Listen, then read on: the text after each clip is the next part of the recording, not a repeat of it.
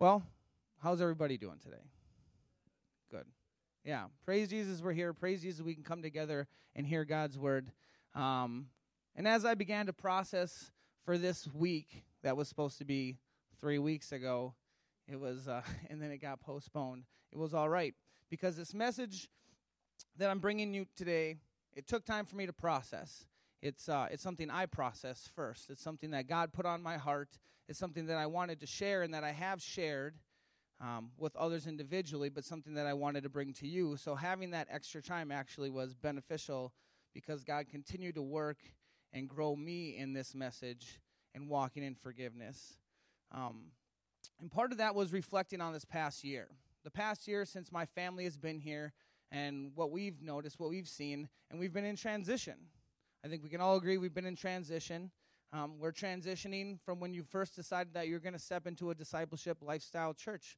We're going to make that our lifestyle, walking with people, doing life together with people, sharing the gospel message uh, with the people of this community, and sharpening one another. However, the transition hasn't been easy, it's been difficult. And in the past year, uh, many of us have been hurt and wounded, um, both inside and outside the church friends, neighbors, family, someone has hurt or wounded you. What happens when we become hurt or wounded, though, is we begin to hold grudges. We have bitterness, anger, malice uh, begins to grow in our hearts. We sneer and snicker and act rudely towards that person or persons. And though we don't often realize what harboring these feelings actually does, is it affects us greater than that person. We carry them around like a yoke on our shoulders, and it weighs us down it's bondage of unforgiveness. But on the flip side, the freedom is when we do forgive and giving it over to Christ. So this past week, I had the opportunity to meet with the elders, and we got to walk through what it looks like to walk in forgiveness. We had a chance to process walking in forgiveness. And I want you to know that because your elders desire to lead well. We desire to lead by modeling. We desire to continue to push forward and grow into this discipleship like church, discipleship multiplying church. And it starts with us, it starts with all of us. But we have to model that.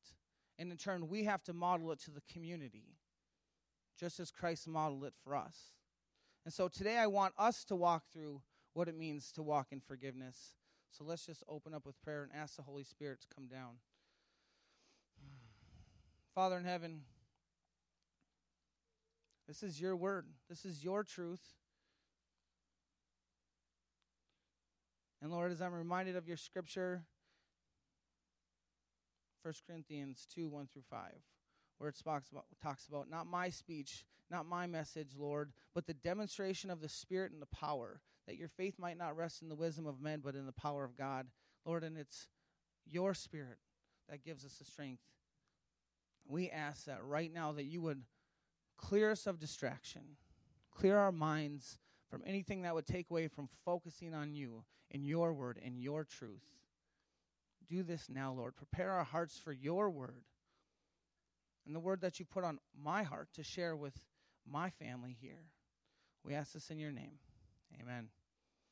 All right, I'll encourage you to take your Bibles since I'm a little old school. I don't have the screen up and turn to Matthew 18. Matthew 18, 21. We're going to read about the unforgiving servant. Give you a second here. Okay. Then Peter came up and said to him, Lord, how often will my brother sin against me and I forgive him? As many as seven times? Jesus said to him, I do not say to you seven times, but seventy times seven. Therefore, the kingdom of heaven may be compared to a king who wished to settle accounts with his servant. When he began to settle, one was brought to him who owed him 10,000 talents. And since he could not pay his, his master ordered him to be sold with his wife and children and all that he had, and payment to be made. So the servant fell on his knees, imploring him, Have patience with me, and I will pay you everything. And out of pity for him, the master of the servant released him and forgave him of the debt. But when that same servant went out, he found one of his fellow servants who owed him a hundred denarii. And seizing him, he began to choke him, saying, Pay what you owe. So his fellow servant fell down and pleaded with him, Have patience with me, and I will pay you. He refused and went and put him in prison until he should pay the debt. When his fellow servants saw what had taken place, they were greatly distressed, and they went and reported to their master all that had taken place. Then his master summoned him and said to him, You wicked servant, I forgave you all that debt because you pleaded with me, and should not you have had the same mercy on your fellow servant as I had mercy on you? And in anger, his master delivered him to the jailers until he should pay all his debt. So also my heavenly Father will do to every one of you if you do not forgive your brothers from your heart. So let's go back over this and just break it down a little bit.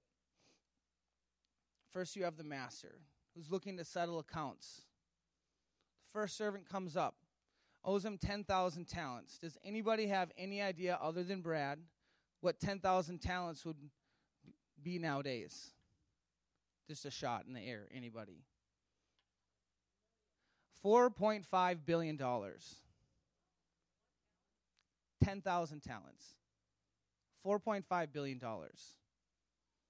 So that gives you perspective. This guy owed another man $4.5 billion. That's a lot of money. Okay? But he couldn't pay him. And since he could not pay his master, ordered him to be sold with his wife and his children and all that he had, so payment could be made. But that servant fell on his knees, imploring him, Have patience with me, I will pay you everything. I kind of chuckle at that. Don't worry, I don't got the money now, but I'm going to get it. okay. Okay, but no. As this man was on his knees saying, Please, I'll pay you, please. Don't sell my wife, don't sell my children, don't sell me, don't sell my stuff. I will get you the money. He had pity for him. He, he had pity for this man and released him and forgave him all that debt. If anybody here had $4.5 billion, would you like it to be forgiven for free?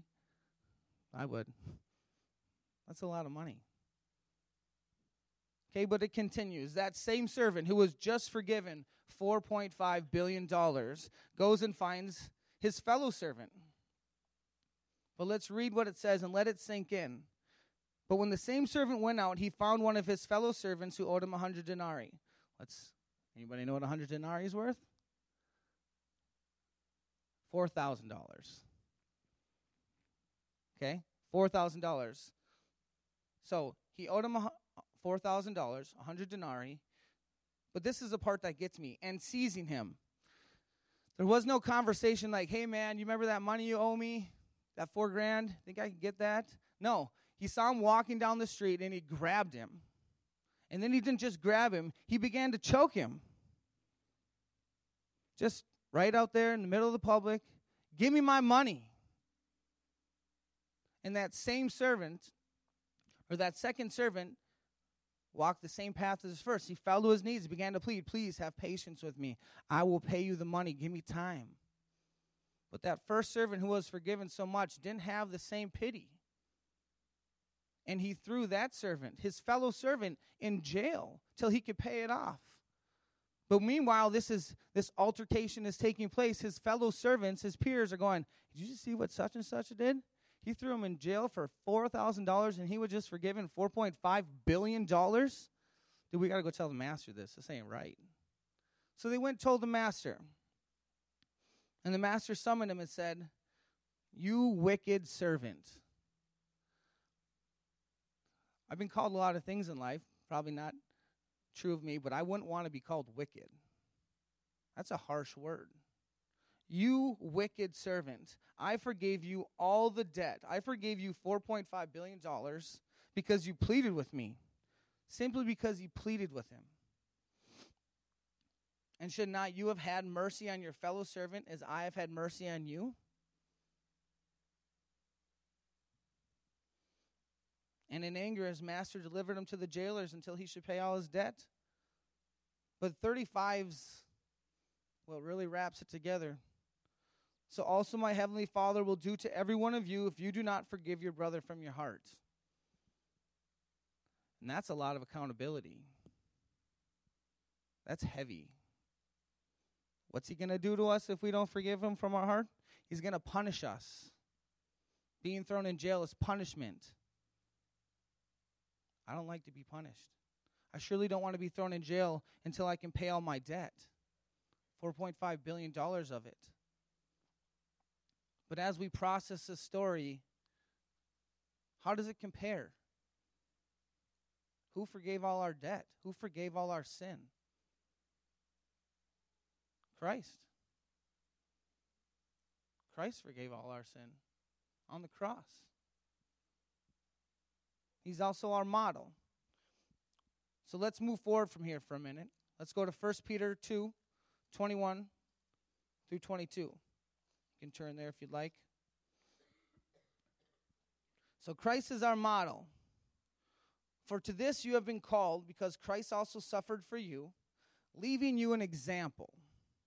He's our example, so that you might follow in his steps. He committed no sin, neither was deceit found in his mouth. If Christ is our example, and we see in the parable the master forgiving, are we supposed to follow suit? Is that what we're called to do? Clearly, since it also confirms that in 35, my heavenly Father will do to every one of you if you do not forgive your brother from your heart. Should not you have had mercy on your fellow servant to say, Have I had mercy on you? Christ is our example. And he also examples it in Matthew 6, 9 through 15. The Lord's Prayer. Many of you know it. I'm going to go through it. Our Father in heaven, hallowed be your name. Your kingdom come, your will be done on earth as it is in heaven. Give us this day our daily bread, and forgive us our debts as we forgive those who are indebted to us. And lead us not into temptation, but deliver us from evil. And then we tend to stop. But 14 and 15, again, where the key verses are in this right now. For if you forgive others their trespasses, your heavenly Father will also forgive you. That's good to know. But if you do not forgive others their trespasses, neither will your heavenly Father forgive your trespasses. So if we don't forgive, we're not going to be forgiven. That's hard. That's a that's a hard one to swallow.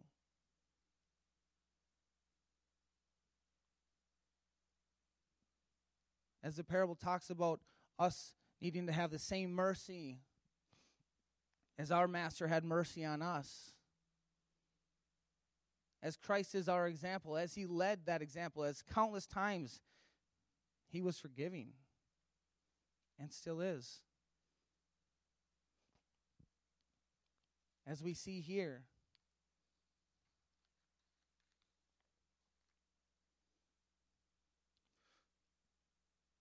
what we also need to remember is that Christ forgiving us is also Christ forgiving them. He had mercy on them too. That person that wounded us, that hurt us. Does that mean we should probably do the same? Do we have any authority to not do the same? As we talk about unforgiveness, as we talk about the punishment side of it, as you talk about Christ leading our example and being our example, let's turn to Colossians 3.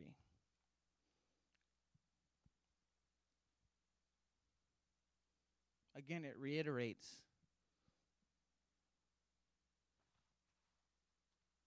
If then you have been raised with Christ, seek the things that are above, where Christ is seated at the right hand of God. Set your mind on the things that are above, not on things that are on earth. For you have died, and your life is hidden with Christ in God. When Christ, who is your life, appears, then you will also appear with him in glory. Put to death, therefore, what is earthly in you. Put to death, therefore, what is earthly in you sexual immorality, impurity, passion, evil desire, covetousness, which is idolatry. On account of these things, the wrath of God is coming punishment for our human nature, for our earthly desires. In these you too once walked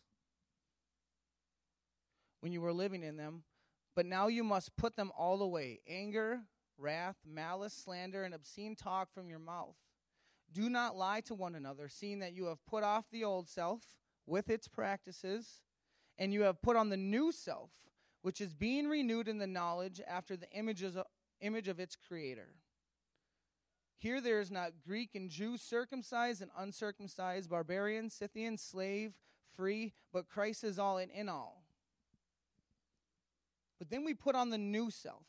Put on then as God's chosen holy chosen ones, holy and beloved, compassionate hearts, kindness, humility, meekness, patience, bearing with one another, and if one has a complaint against the other, forgiving each other. As the Lord has forgiven you, so you also must forgive.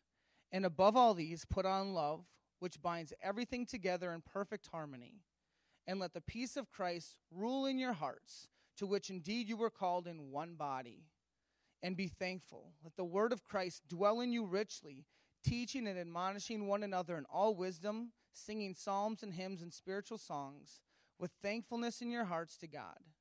And whatever you do in word or deed, do everything in the name of the Lord Jesus Christ, giving thanks to God the Father through him. Old self, putting on the new self. What is earthly in us?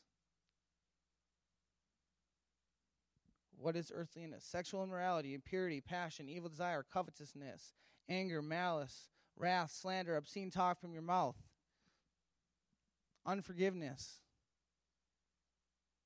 if Christ commanded us to do something and we don't do it, is that a sin?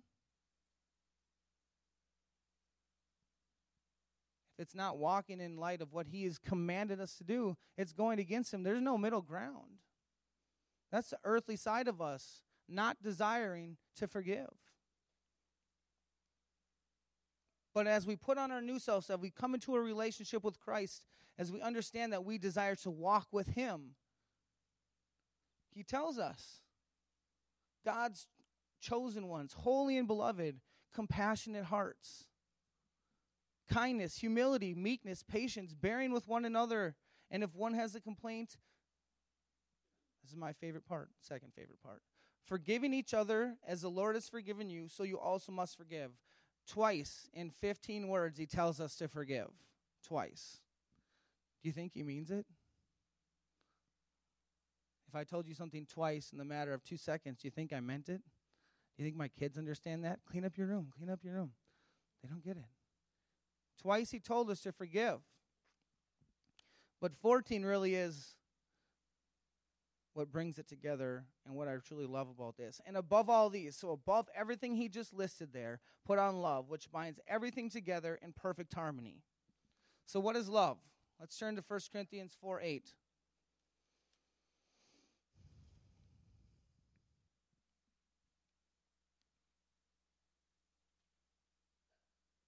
1 Corinthians 13, 4, 8, I apologize.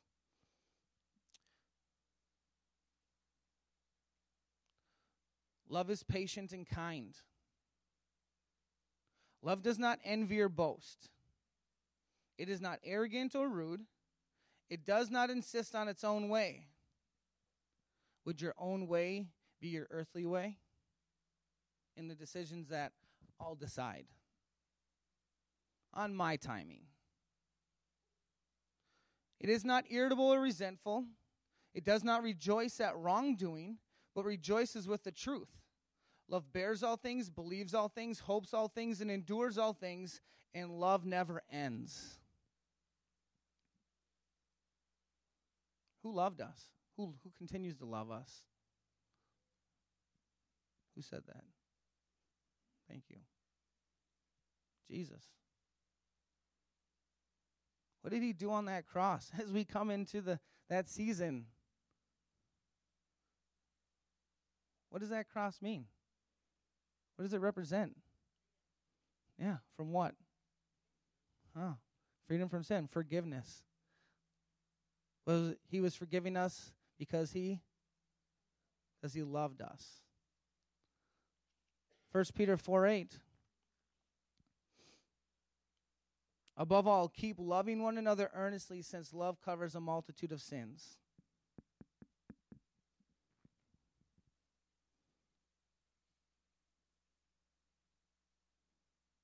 I'm pretty sure when he died on that cross, he covered all our sins, the ones we haven't committed yet. Yeah, thank you, Jesus is right. Because surely I'm going to commit another sin in my life, unfortunately. As we all are. As those who've hurt and wounded us have and will too. But what does love look like? Love is forgiving. Love isn't looking at the hurt or the wound. Love is looking at Christ and going, He did it for me, He did it for them. I need to do the same as I'm called and commanded to. As He's clearly stated, forgive one another or I won't forgive you. I haven't really gone down that road, but that makes me nervous. If I don't forgive somebody, where does that leave me hanging? That's dangerous. If we're called to do something, we should probably do it.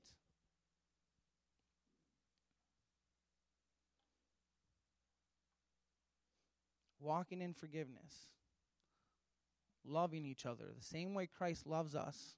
What's the second greatest commandment? Love your neighbor as yourself. Love covers a multitude of sins any hurt you've experienced, any wounds, they can be forgiven. When you came in this morning, you had a piece of paper and a pen on your chair. Everybody should have one. I put them out this morning.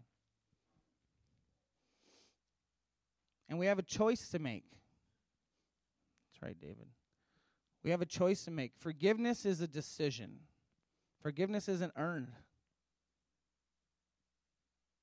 It's not about trust, it's about consciously forgiving somebody. And so, what I want to do, what I put these out here for, is for us to go back to God's Word and read Psalms 139, 23, and 24. Listen now. Search me, O God, and know my heart. Try me and know my thoughts. See if there is any grievous way in me, and lead me in the way everlasting. See if there is any unforgiveness in me, and lead me to forgiveness. To heart changing, loving forgiveness, whatever that is. When he talks about it in Matthew 18, 70 times 7, that's 490 times. Anybody recall when they've forgiven someone 490 times? Right. Well, we're supposed to. And even then, it's just a number. We're supposed to always forgive.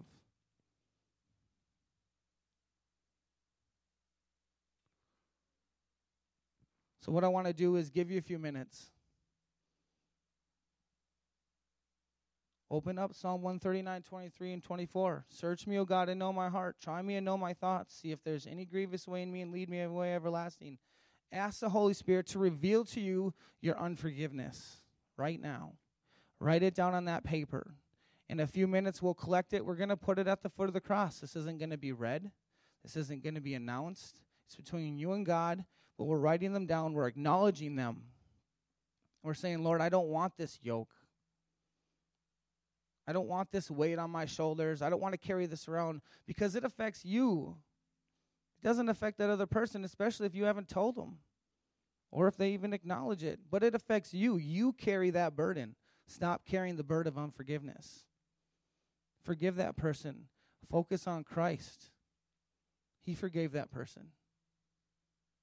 We're to forgive those people, whoever it is, at any point in life always. So spend a couple minutes now. Write down the unforgiveness. As the ushers come around and collect them, we're going to bring them up. We're going to put them at the cross.